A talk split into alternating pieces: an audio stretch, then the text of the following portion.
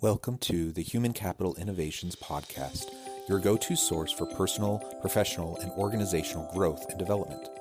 We hope you tune in often for all things people management, organizational development and change, organizational leadership, and social impact related.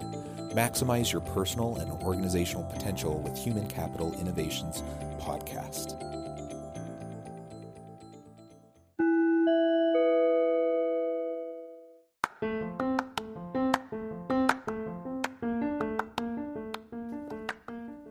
Welcome to the Human Capital Innovations Podcast.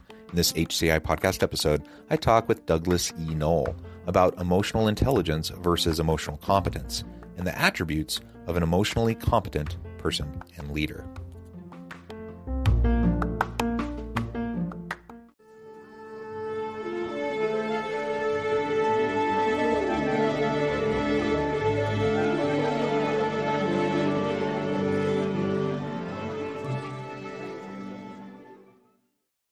Doug Noll, welcome to the Human Capital Innovations Podcast. Well, John, thanks for having me. Uh, I love your work. You do some really cool stuff. Oh, I appreciate that. It's a pleasure to be with you. And I appreciate you taking the time out of your busy schedule to share your expertise and experience with me and my listeners. Today, we're going to be focusing on emotional intelligence versus emotional competence. And we're going to explore the attributes of an emotionally competent person and a, an emotionally competent leader. As we get started, I wanted to share Doug's bio with everybody. Doug E. Noll, JD and MA, left a successful career as a trial lawyer to become a peacemaker. His calling is to serve humanity, and he executes his calling at many levels. He is an award winning author, teacher, trainer, and highly experienced mediator. Doug's work carries him from international work to helping people resolve deep interpersonal and ideological conflicts to training life inmates to be peacemakers and mediators in maximum security prisons. Uh, what an interesting and unique background that you have. Uh, and perhaps as we get started, you could share a little bit more about how you ended up where you're at and, and anything else about your background that you'd like listeners to know. So, as you described it, John, I, I was a lawyer for a trial lawyer for 22 years, quite successful. What happened to me was that I took up the martial arts in the mid 1980s and ultimately started studying Tai Chi. And uh, Tai Chi turns out to be a, an extremely vicious martial art, contrary to what most people think. And it's also the oldest of all martial arts. And it has two paradoxes. The first paradox is the softer you are, the stronger you are. And the second is the more vulnerable you are, the more powerful you are. Well, in the beginning, being a hardcore trial lawyer and a second second degree black belt in a northern Chinese kung fu style, I didn't get this, but I kept kept studying and practicing. And one day I was in a courtroom trying a case, and and the thought came to me, "What the heck am I doing in here?" So after that trial, I had a vacation planned uh, and a whitewater trip. And during that trip, I spent the week thinking about how many people I'd really served as a trial lawyer. And at the end, I decided that I had only served maybe five people out of hundreds and hundreds and hundreds of cases. And that's not what I want to do. So I said, I think my trial work is over with, but I didn't know what I was going to do. So I came back, and as I was driving into my office out of the mountains here in Central California, I heard a public service announcement on our local public radio station for a master's degree in peacemaking and conflict studies. And ultimately, I enrolled, became a full time graduate student in mid career in my late 40s, and at the same time, I was teaching law, so I was a three quarters time law professor and also, of course, a full time trial lawyer. Uh, I had many discussions with my partners in my law firm about the idea of starting a problem solving and peacemaking practice. And some loved the idea and some hated the idea. We couldn't reach agreement, so in October of 2000, I walked out. I gave one week's notice and left $10 million on the table and walked away and became a peacemaker and a mediator. And that's how my, my real career started. It took me 22 years to get to that point. And since that time, I just don't make as nearly as much money, but boy, the number of people that I help, I help more people in a week or a month than I helped in 22 years as a trial lawyer. And it's extremely satisfying work. So that's uh, basically the trajectory. Yeah, well, thank you for sharing that. Uh, that is a really compelling story. And the the fulfillment, the meaning, the purpose that you derive from the work that you do, I imagine, is uh, tremendous, and the impact that you have on the lives of those you serve and the world, the communities in which you serve, are, is tremendous. So that's that's wonderful. Um, that context, I think, helps frame out what we'll be discussing today. And again, we'll be talking about the difference between emotional intelligence and emotional competence, um, and, and, really explore what some of those characteristics of emotionally competent people uh, are. Uh, but first, I wanted to start with something I know you talk about. Uh, you say that we are 98% emotional beings and only 2% rational. Uh, where where does that come from? Explain that a little bit for us, and then we can dig in a little deeper. That comes from neuroscientist and medical doctor Antonio Damasio. Now he used to be at the University of Iowa. Now he's at USC, University of Southern California, and he's written extensively about how emotions, where emotions come from, and what they are. And uh, he's written some best-selling books and done a lot of research. Uh, and he's the one that kind of a, where I first got the idea that this whole myth or this whole idea of rationality is a big myth. In fact, it's a lie. Uh, we are we can't even be rational unless we're emotional first. And the problem is we live in a society going back for at least 4,000 years where we have privileged rationality over emotions and we've viewed emotions as being weak or soft or make you vulnerable or even in some with some philosophers, emotions are evil. Um, Augustine, the Bishop of Hippo, said that the only way to get to he- heaven is through reason, and he said women can't reason. Uh, and and if and he was the guy that he was a Neoplatonist. He wasn't a Christian. He was a Neoplatonist in the Catholic Church and was charged with building the Catholic theology, which he did. But I w- would submit that the all the problems that the Catholic Church has faced, especially around oppression and abuse of women and, and sexual abuse of children stems from his theology and his beliefs. And uh, we can see example after example of where the fact that we have not embraced the fact that we are emotional and we've given privilege to rationality and we're not rational beings has caused nothing but grief and abuse for thousands and thousands of years. And it's just really because people didn't know any better. It's only in the last 20 or 30 years that with the advent of neuroimaging technology, we've been able to see how the brain actually operates, and it, it operates in a way completely different than how we think it operates. Yeah, that's so interesting. And, you know, we, we hear all the time about making data driven and evidence driven decisions. Uh, and, and that's, that's really privileged within organizations. And I, and I believe it, you know, largely in the idea that we want to try to make the best decision possible based on the information that's available to us but we're fooling ourselves if we pretend like we we are fully rational beings uh, if we feel like we're even emotionally rational beings because we all see the world through various lenses that are shaped by our emotions our background our experiences all of our implicit biases or prejudices and you know all those things create the lenses through which we interpret whatever data or evidence we may have in front of us. So when we say we're rational uh, okay but it, it's it's buried underneath all these layers, right? Well, and so yeah, it's even worse than that. I teach a graduate course at Pepperdine called Decision Making Under Stress and Uncertainty. And the first thing I ask my students is what's ra- what is rationality? And you know something? There is no definition of rationality. It's a word that people throw around. And it's another word that drives me crazy is social justice. That's another word that you want to get me going, just t- talking about that. It's a word that has no meaning and, and, and, there is no you cannot find a definition of what when we say rationality what do we mean by that? What's the definition of rationality? And there is no definition. If you uh, and i you look at all the leading textbooks on decision making and, and look in the field of there's a whole field of, of decision making and judgment out there comprised of all kinds of different disciplines but nobody can really define what rationality is. It's a myth. It's a myth well, and it's interesting because you think about the field of economics, for example, and there it's it's it's built upon the assumption of rationality, right? Rational right. actors making decisions, uh, and so they build models right. around this idea of rational actors. And so, you know, I get it. Uh, we we need to do the best we can with what we have, and and there's always flaws in any model, and then you know any any framework you know has its limitations, and so we if as long as we can recognize all those things, I suppose there's still value in in having these models. Absolutely.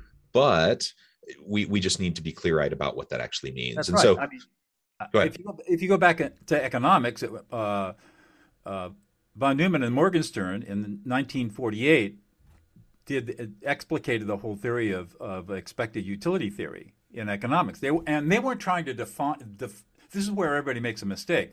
They weren't trying to define how humans actually behave. What they were trying to do is make an assumption. If people were going to make decisions to maximize their utility under e- classical economic theory, what would what would the conditions have to be? And so that's what they defined. But then everybody misconstrued that and said, well, they're really just defining how people act. And they knew at the time that's not how people act. In fact, the Allais, the Allais paradox was developed almost immediately. And, and, then, and then Kahneman and Tversky took that work. And of course, Kahneman got the Nobel, first social psychologist to ever get the Nobel Prize in economics for prospect theory. And today there's a whole, there are two fields that have developed. One, neuroeconomics, led by a colleague of mine at Claremont Graduate School and another one, uh, of course, behavioral economics. And people are now realizing that we don't make rational decisions. And the whole idea of prospect theory for, is, for example, a good example of that, where depending on how you frame the problem, you're going to make a different decision. Yeah, yeah. So we, we start to chip away at this idea of kind of the golden idol of rationality. Exactly. and uh, so we, we start to chip away at that. We start to realize we really are emotional beings uh, once we recognize that, then we can start to to address those emotional components. And so, for example, emotional intelligence, that's all the rage. It's been you know such a popular term uh, that's that's talked about you know the last decade at least um, and so describe for us though what you mean so you like to to put emotional intelligence against this idea of emotional competence. Correct. So tell tell us about what you mean by those two constructs, why they're different to you, and why emotional competence you feel is is uh, the preferred approach. Yes.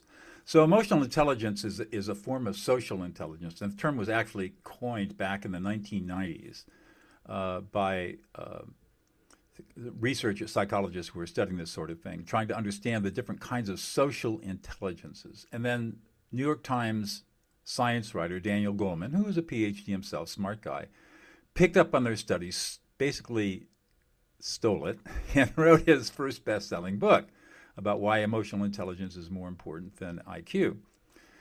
And so we have, and so there's this huge divergence in that we have the commercial side where if you go out on the on the internet and search for emotional intelligence, you'll have everybody and their uncle saying, I can teach you how to be emotionally intelligent. And you've got the academic side where, that are saying, uh uh-uh, uh, no.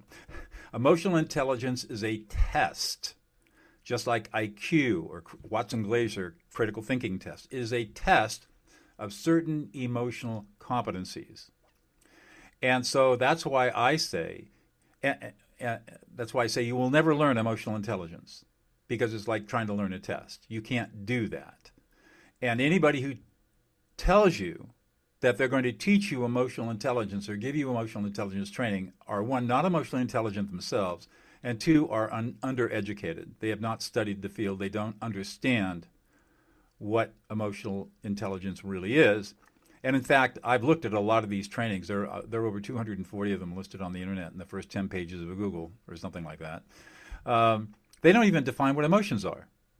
How can you teach emotional intelligence if you don't even know what an emotion is? And uh, it's crazy. So that's why I come around to the idea of emotional competency.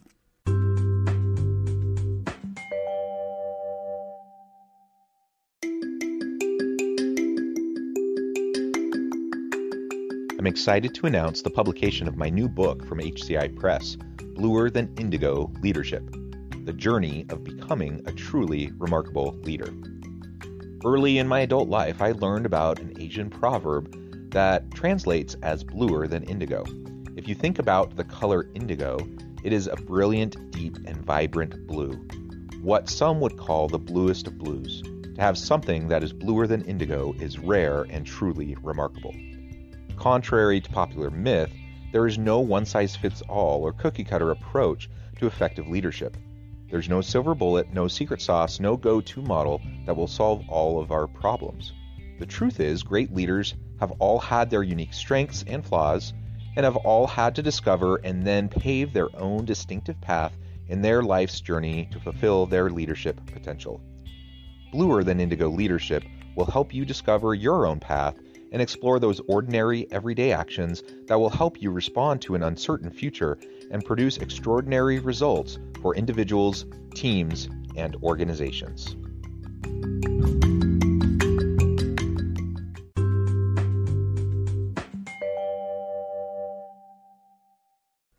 These are skills that are teachable and learnable.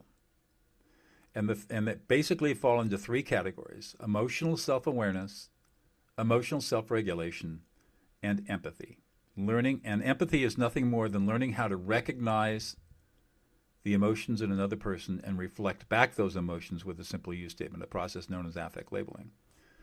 And when you start learning emotional competency, all of a sudden your life changes because you see you see human behavior through the light of emotion, not through the light of uh, uh, through the lens of emotions, not through the lens of rationality, and all of a sudden people make perfect sense. They're no longer acting crazy; they're just acting emotional. And the other thing that you learn is that what looked like chaos before is now completely predictable. Uh, because emo- uh, humans have a very small repertoire, a very narrow repertoire of behaviors around emotions. It seems like people are crazy, but when once you start studying this stuff and mastering it, all of a sudden you realize, hey, you know, I've seen this a million times before, not a big deal. Now, why is this important? It's important to me in my primary work as a peacemaker and mediator because obviously I am called in and get paid big bucks for walking into intense conflicts. And I need tools that work every time without fail that allow me to diagnose and intervene when in deep intractable emotional conflicts but it's much broader than that. Uh, you know, if you're a leader, today there's the, we're talking about the great resignation, right? Everybody's leaving their jobs. Well, they're tired of illegitimate hierarchies and they're tired of poor management. And so if you're going to be an effective leader today, you have to recognize that your people that are following you are emotional, not rational. And if you don't master emotional competency, self awareness, self regulation, and empathy, you're going to fail because yeah. you're expecting your people to be something they aren't. Yeah.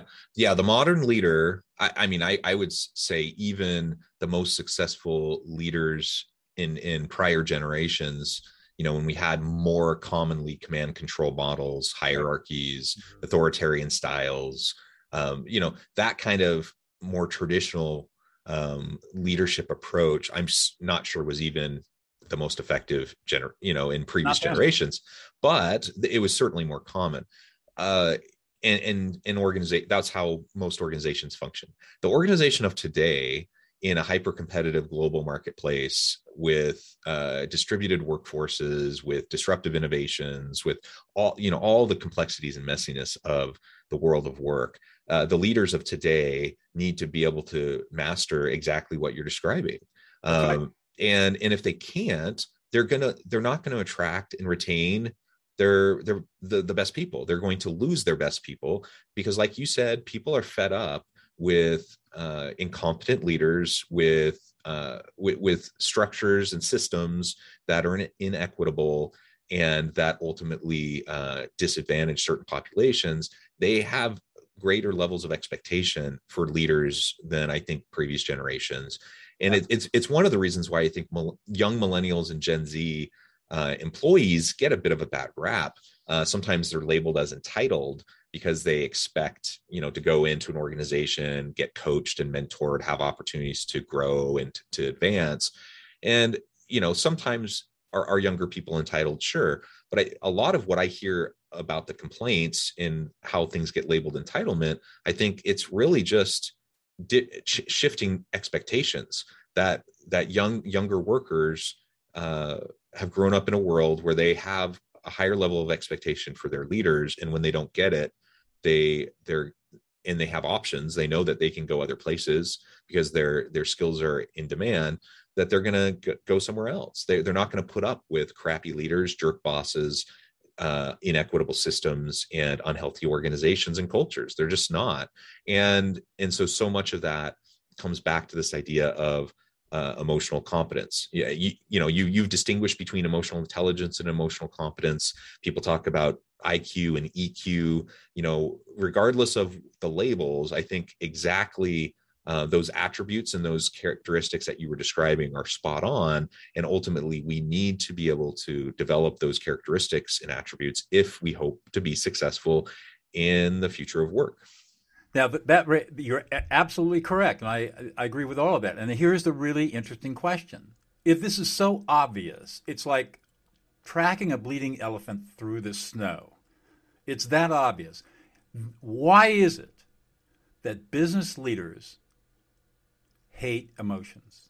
When I talk to, when I talk, I know why, but when I talk, give talks, or I do stuff on LinkedIn, everybody kind of pats me on the head and say, "Good dog, good dog, Doug, good dog, Doug," right? and and yeah, emotional intelligence is really important, but nobody invests in it. They don't invest in themselves. And so the the really pressing question is: if we all know intellectually that developing emotional competency is going to be the only way to be an effective leader in the 21st century, why aren't leaders and organizations embracing this? And it, and it goes back to the fact that as children, well, first of all, 96%, 96% of families are emotionally dysfunctional.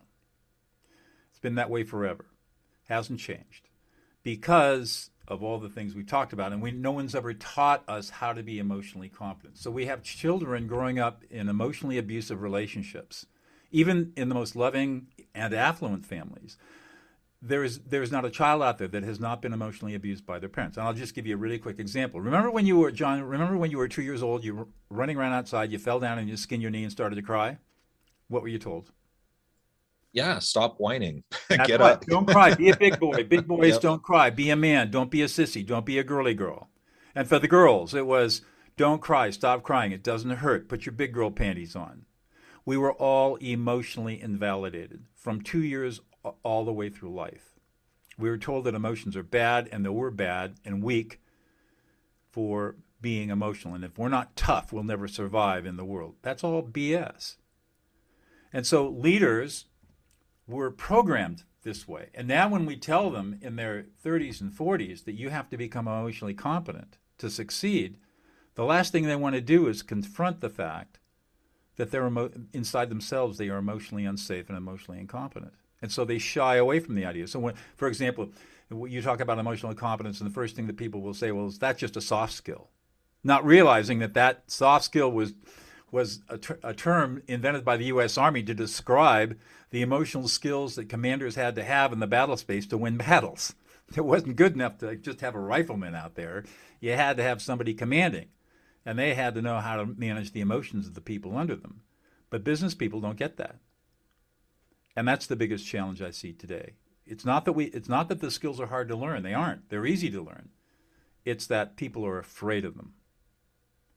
And they're they're afraid of emotions because of, of childhood programming and abuse they went through when they were invalidated for years and years and years and years. And now the idea of going back and looking at emotions is just too painful. And that's our problem. Yeah, and, and, and we're, just, we're just not used to it, right? Um, because because we've lived a life uh, with these kind of unhealthy relationships. Right.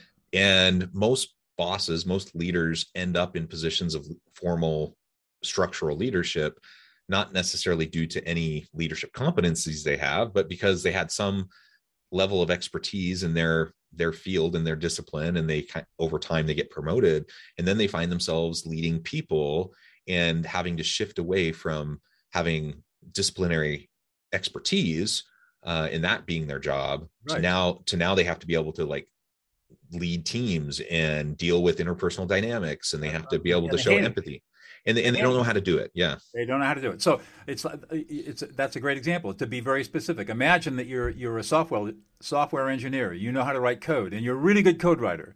And then you become a lead on the team where you're kind of helping and mentoring the younger people. And then all of a sudden because you're so good now you become the team leader. It's no longer your job to write code. it's your job to lead the team, to provide direction, focus, and safety. And you're never taught what those skills are. You spent years learning how to code and how to think, do systems analysis, but you were not taught, you weren't given one minute of training about what leadership is and what the what why and how your people really operate as emotional beings. And so yeah, yeah. you revert back to what you learned in childhood, which was command and control, authoritarian. Dad told me what to do. You know, I'm, I'm, and what you've seen other incompetent leaders do. Exactly, exactly, modeling. And that and, and when you look at all of this, and then think about the Great Resignation, this is the result of forty or fifty or sixty years of this kind of stuff, this this kind of yep. ignorance around emotions. Yeah. Well, Doug, I'm just noting the time. Uh, I know you're going to have to get on with your busy day. This has been such a fascinating conversation. But before we close, I wanted to make sure I gave you a chance to share with listeners how they can get connected with you, find out more about your work, and then give us a final word on the topic for today.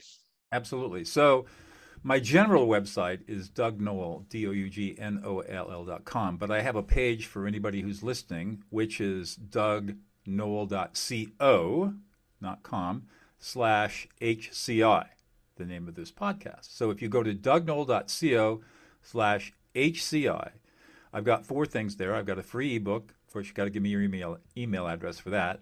Um, I, you can get my book, my fourth book, De-escalate How to Calm an Angry Person in 90 Seconds or Less. And then I have two online courses that you can get at discounts on that page. So it's doug, dougnoll.co slash HCI. Um, I would just really encourage, uh, you know, I used to be like everybody else. You know, as a trial lawyer, I eschewed emotions. I thought it, they were weak. I thought they were stupid. You know, emotional stuff was BS. And, you know, I was just a hardcore male, arrogant asshole, to put it bluntly. I learned the hard way that emotions are the most important thing you can master in your life. And when you master those emotions, not only do you become more effective in your business or your career or your profession, far more effective than you can possibly imagine, but it completely transforms your personal life as well, where you can actually listen to your children and validate them. You can listen to your spouse or your partner and have a deep, intimate relationship. So the payoff for learning these skills is huge. And the, and the time that it takes to master them, if you can get the courage to do it, because it takes some courage to do this, make no mistake. But if you have the courage to dive into this and learn these skills. And they're not difficult to learn or master. You just have to have the courage to do it. The payoff is unbelievable. And so I would encourage anybody who's listening to really look at this stuff. I got a lot of resources on my website. There are other places you can go as well to, to start studying emotions and learn that you are an emotional being and then learn how to unlock that hidden genius inside yourself. And it will completely change your life. Yeah, I love it. Thank you so much, Doug. It has been a real pleasure. I encourage listeners to reach out, get connected, find out more about what Doug can do for you. And as always, I hope everyone can stay healthy and safe, that you can find meaning and purpose at work each and every day. And I hope you all have a great week.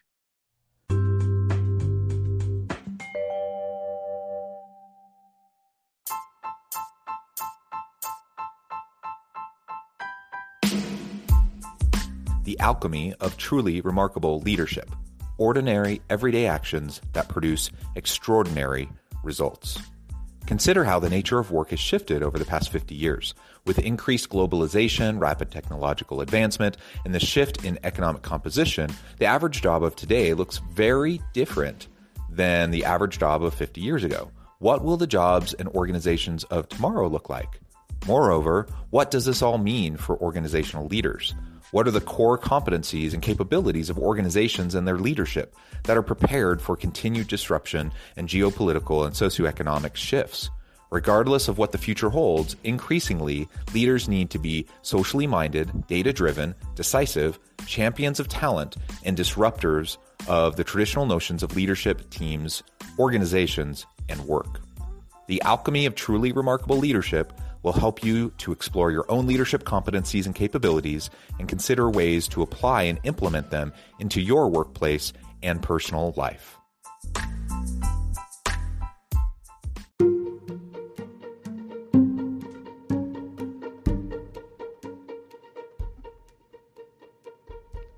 check out Human Capital Innovations magazine, Human Capital Leadership. Human Capital Leadership is a free, interactive e magazine with the mission to help individuals, leaders, and organizations find innovative approaches to maximize their human capital potential. We publish issues quarterly in August, November, February, and May. Take a look at the latest issue and let us know what you think.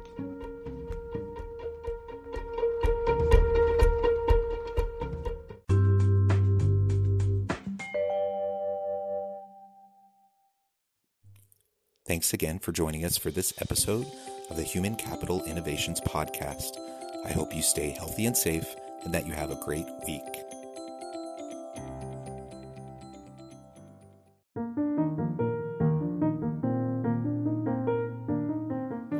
Check out our new weekly LinkedIn newsletter, Alchemizing Human Capital, exploring industry trends via original research and interviews with executives and thought leaders from across the globe. We look forward to having you join us.